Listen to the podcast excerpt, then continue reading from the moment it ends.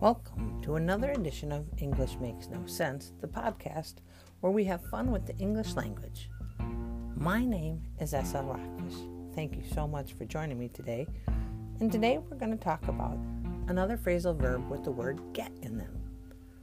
If you've heard previous podcasts, there are 147 phrasal verbs with the word get in them. Today, we're going to take a look at one of those, and that is the phrasal verb get up.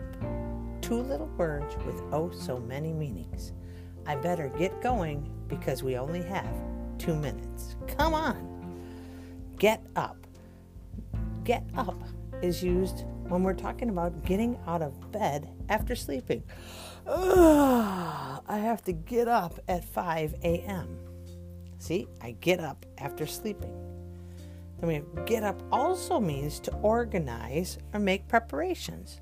For example, we have to get up a group of students to help out on the project. We have to organize them. We have to get them up. Get up a group.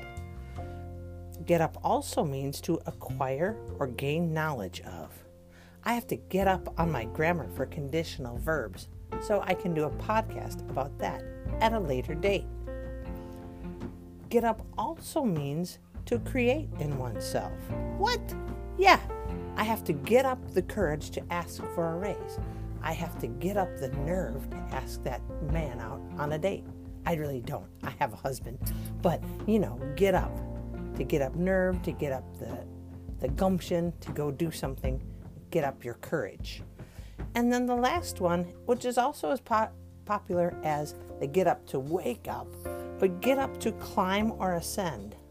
You know, we tried to get up the wall quickly, or we have to get up that hill. Got it?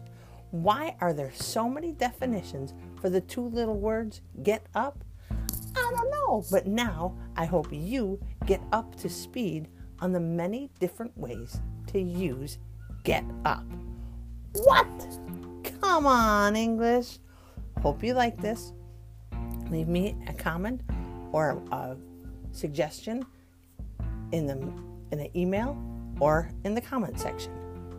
Thank you so much for listening, and as always, take care, my friends. Peace.